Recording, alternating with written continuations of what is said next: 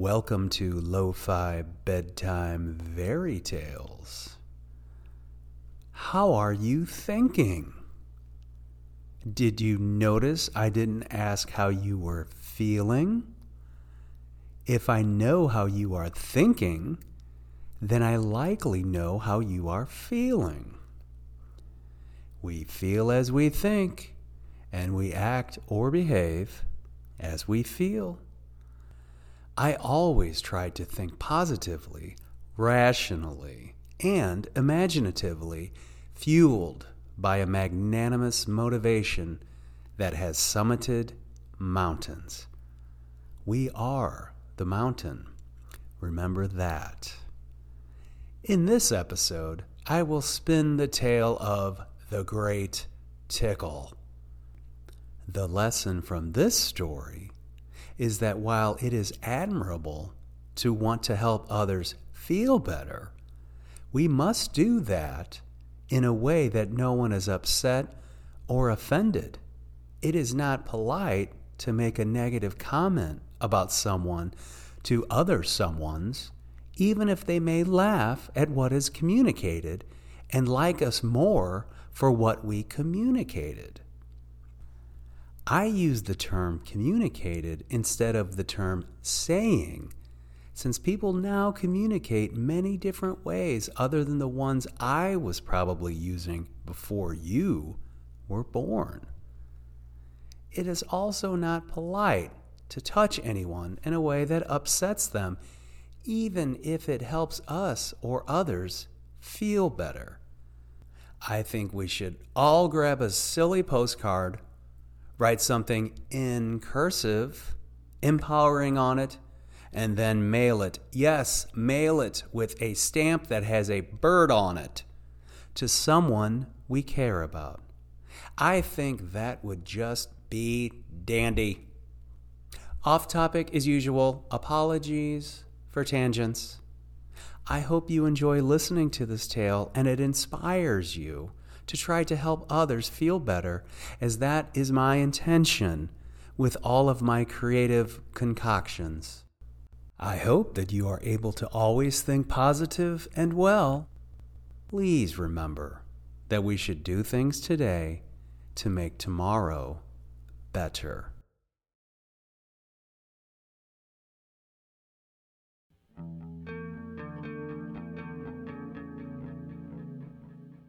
Once there was a boy named Theo. He was named after a great great grandparent whose name was also Theo.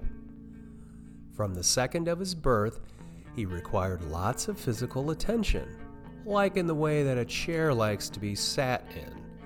Theo wanted to be touched, held, and so on. He enjoyed touching and hugging others too. You could say that his stuffed animals were never without getting themselves petted to their suspected satisfaction. Theo had no brothers or sisters, and his grandparents were hours away, so he had to learn how to entertain himself when he was not at school or at the park. He had a magnificent imagination.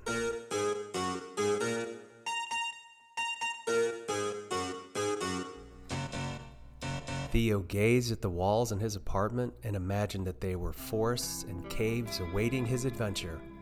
The dining room was the great African savanna where the rhinoceroses snacked on grasses and then flew helicopters to see their friends that they missed who now lived in zoos around the world. Theo was just a sweet boy who only wanted others to be happy like he was when he was getting hugged. Theo's parents were quite serious people they were polite and pleasant to be around, but they were not the type of people that unfamiliar dogs ran up to in search of a pat on the head. His parents taught him to not be too aggressive in being physically demonstrative with the people he knew or anyone. Theo would ask for permission if he could give or receive a hug, no kisses, that's Yucksville. High fives were up for anyone's guess, and he learned that being left waiting for a high five was just another day. Theo had lots of happiness in him to give, and hugging people back made it all better. You're starting to understand that Theo delighted in feeling good and wanted others to feel that way too. When Theo was five, he discovered an activity that he found terrifically fanciful. Theo learned the art of the tickle. His parents didn't engage in this behavior with one another, nor do this with him. That explains the delay in him learning this exercise of animated adoration. People only tickle those that they like. Am I right? Or was I left? One day at the park, Theo noticed a bigger girl tickling a smaller girl.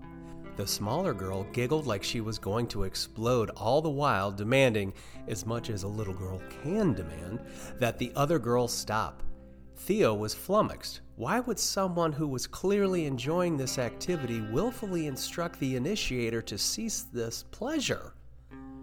The big girl would pause, and with her fingers fluttering in the air suspended over a belly, then they would descend again and rhythmically dance their way across the little girl's midsection with her bursting with glee. The cycle would continue several more times before they went off towards their blanket near the slide. Theo, sensing that he was missing out on something marvelous, impulsively blurted, Me, me, me, my turn, me. The girls ignored him or were perhaps more interested in what treats await them in their picnic basket. Theo turned away and went to his parents. He asked, What is that? I want to do that.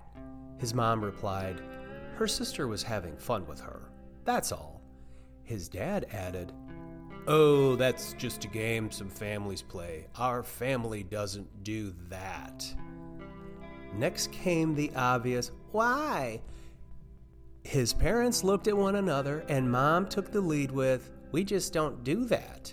Not every family does the same thing. Your cousins don't swim, and we do, right? Theo remembered that one time at the pool, his older cousins wore street clothes and wouldn't get near the water. He accepted that as true and went with his parents' assertion.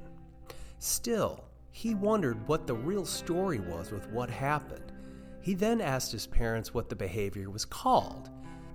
His parents said there wasn't a real name for it. Theo thought that was weird because it seemed there were names for everything, and he was learning more names for things every day.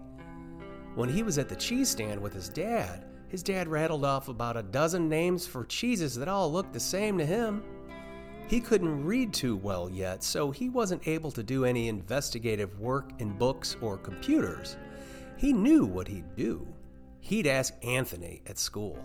Anthony had a big family, and he could probably help him get to the bottom of this mysterious situation.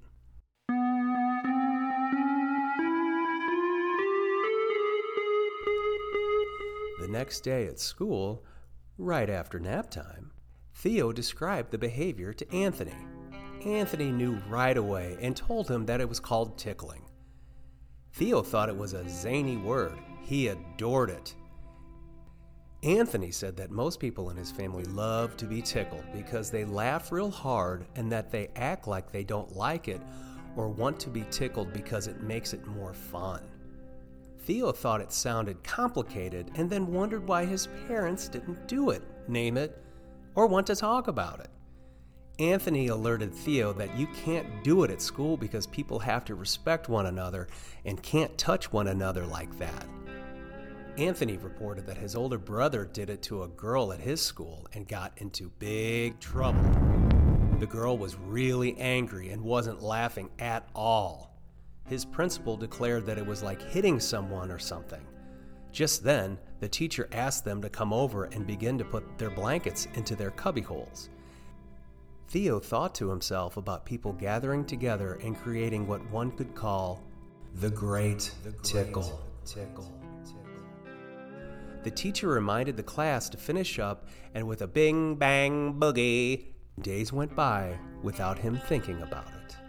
Nothing special happened for days until the day Theo had apricot marmalade on his almond butter sandwich instead of Marionberry. But let's not get all excited and cut the crusts off quite just yet. Theo was standing in line behind Cassandra, Cassandra acted like quite the princess at school, and if she wasn't happy, then nobody was happy.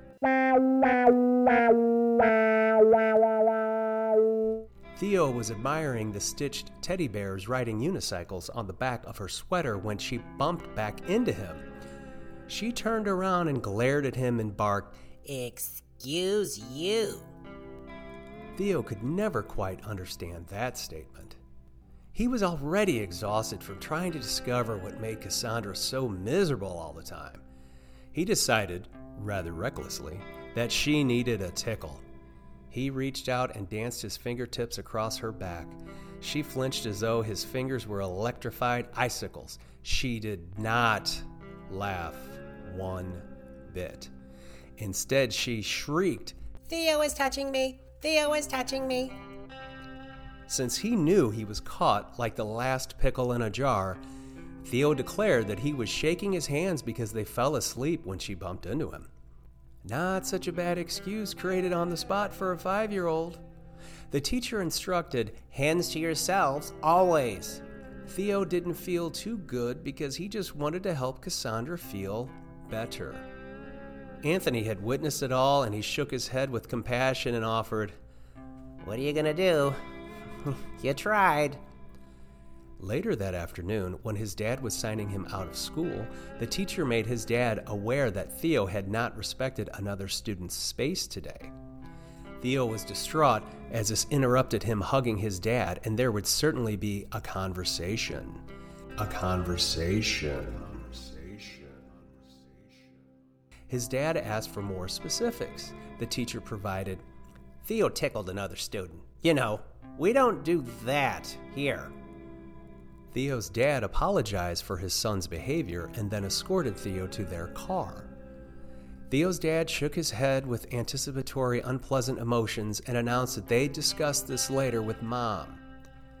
Theo almost said something and rather appropriately decided not to. Instead, they listened to an interview show on the radio. The host was speaking with a comedian on her history and why she had chosen to do that line of work. The comedian reported that her youth was filled with sadness and many tragedies. She divulged that she had emotional struggles and that she had always wanted to feel better. She continued by stating that when she was a little girl, she would sneak into the living room after bedtime to watch a late night talk show host so she could laugh a bit. She would get caught sometimes, but she never got any punishment for it. Her mom was delighted to hear her daughter snicker herself to bed. Eventually, they stayed up together to watch the joke telling part. The host was very gracious in letting the comedian tell her story without interrupting her. Theo's dad chuckled a few times and told Theo that he remembered seeing the comedian host a TV skit show when Theo's mom was pregnant with him. Theo asked, Was she funny? Did you like it? His dad replied, Why, yes, we did. It was a nice diversion. And in the time that it takes to mash the potatoes, they were home. During dinner, Theo's dad brought up the incident. Theo came clean and revealed that he had, in fact, tickled Cassandra. His parents were shocked he did it and that he knew the word. They had always directed Theo to ask permission before he touched anyone, and he had respected that. Theo apologized for misbehaving and asserted that he had just wanted to help Cassandra feel better because she always seemed so nervy. Nervy. His parents wanted to know how he learned the term. He admitted that a classmate had told him. Theo then asked why his family didn't tickle one another. His parents, in unison, stated, We just don't do that. His mom continued, Theo, you are a very touchy person. You want a hug in the morning, a hug before school, and so on. We love you and enjoy giving and receiving hugs from you. But our concern is that if we added tickling, it would all be too much. You'd just get carried away. Does that make sense? Theo cogitated and didn't think that he was really missing out on any affection. He liked the way that being hugged felt and knew that he wanted others to feel that way too. He really thought that tickling was another way to make people feel happier and knew that he wouldn't be able to do it. They had spumoni for dessert, so there wasn't any real punishment after all. Theo knew he could never do any tickling anytime in the future, or there would certainly be trouble. He took his bath, brushed his chompers, got his night hugs, and fell asleep. Theo had a dream where he was standing in front of many different types of monkeys. The monkeys were dressed in people's clothing. A capuchin monkey was dressed as a firefighter, while a black spider monkey was wearing a white suit and top hat. And some rhesus monkeys looked like they were headed to the beach wearing sunglasses and Bermuda shorts. They were all looking at him with anticipation for him to say something, or at least that's what it felt like in the dream. Theo said something that wasn't really in any language, and then the monkeys all began leaping and screeching in joy. And then they would stop and look back at him. He'd then utter another incomprehensible series of sounds, and then they would repeat these behaviors. They loved the words he delivered, and he began to take pleasure in the dream. Naturally, all of this excitement woke him up. He left his bedroom, and then he heard his parents and others laughing. Was there a tickling party? Perhaps the great tickle was real. He snuck into the hallway and saw that they were watching television. There was a person telling stories that people were cheering and clapping at. Theo inquired, What's going on? You sure seem to be having fun. His mom replied, Theo, honey, we wanted to stay up late to watch someone on TV. We're sorry we woke you up. Theo asked, Can I watch too? I had a silly dream and don't want to go right back to bed. His dad offered, Come and sit down between us. You can watch it until he is done with his act. Theo took cue and laughed when his parents did. He did not really understand what he was giggling at, but he knew that it must be good for his parents to be enjoying it. Theo truly liked seeing his parents behave in this manner. They were chuckling like the little girl at the park. It was like they were being tickled by the person on TV or something. Theo had chortled many times before, but he usually did it when he saw something funny happen, not when he heard words. Theo asked his parents if they could say things like the man and get people to laugh too. His parents both revealed that they enjoy a good joke, but they're not good joke tellers, and there aren't any good joke tellers in the family. His mom added, People like to have fun in our family, but no one is really witty. Theo then thought that he wanted to learn how to use words to help people feel better. He had heard knock knock jokes before, but he couldn't remember them. He asked his parents if they thought it would be okay if he could tickle people with things he'd say instead of his fingers. His mom smiled warmly, and soon it was a family hug. His dad said, Now, telling jokes is a lot like asking for permission for hugs and high fives. You have to know your audience, and you can only say what you should say. You can't just say anything because you may say something that hurts instead of helps. We'll work on this together. You can phone Nana this weekend with some jokes. How does that sound? Theo raised his left hand for a high five of affirmation, and his dad obliged. And before the moon could wink at the earth, he was back at school. When Theo called his Nana that weekend, she asked how his week at school had been. He told her that he spent all week learning his ABCs and one, two, threes. She praised him for this and asked how well he had committed them to memory. Theo answered, Okay, I guess. I'm afraid to count too high, though, Nana. She asked him why.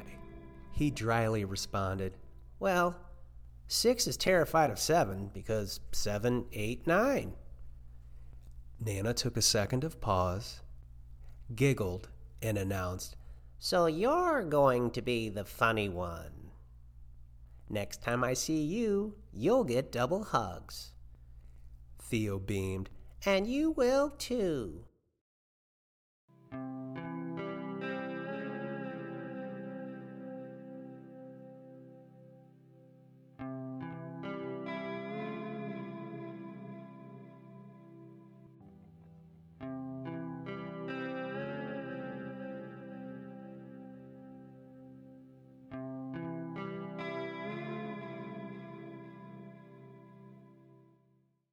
I wish the best for you.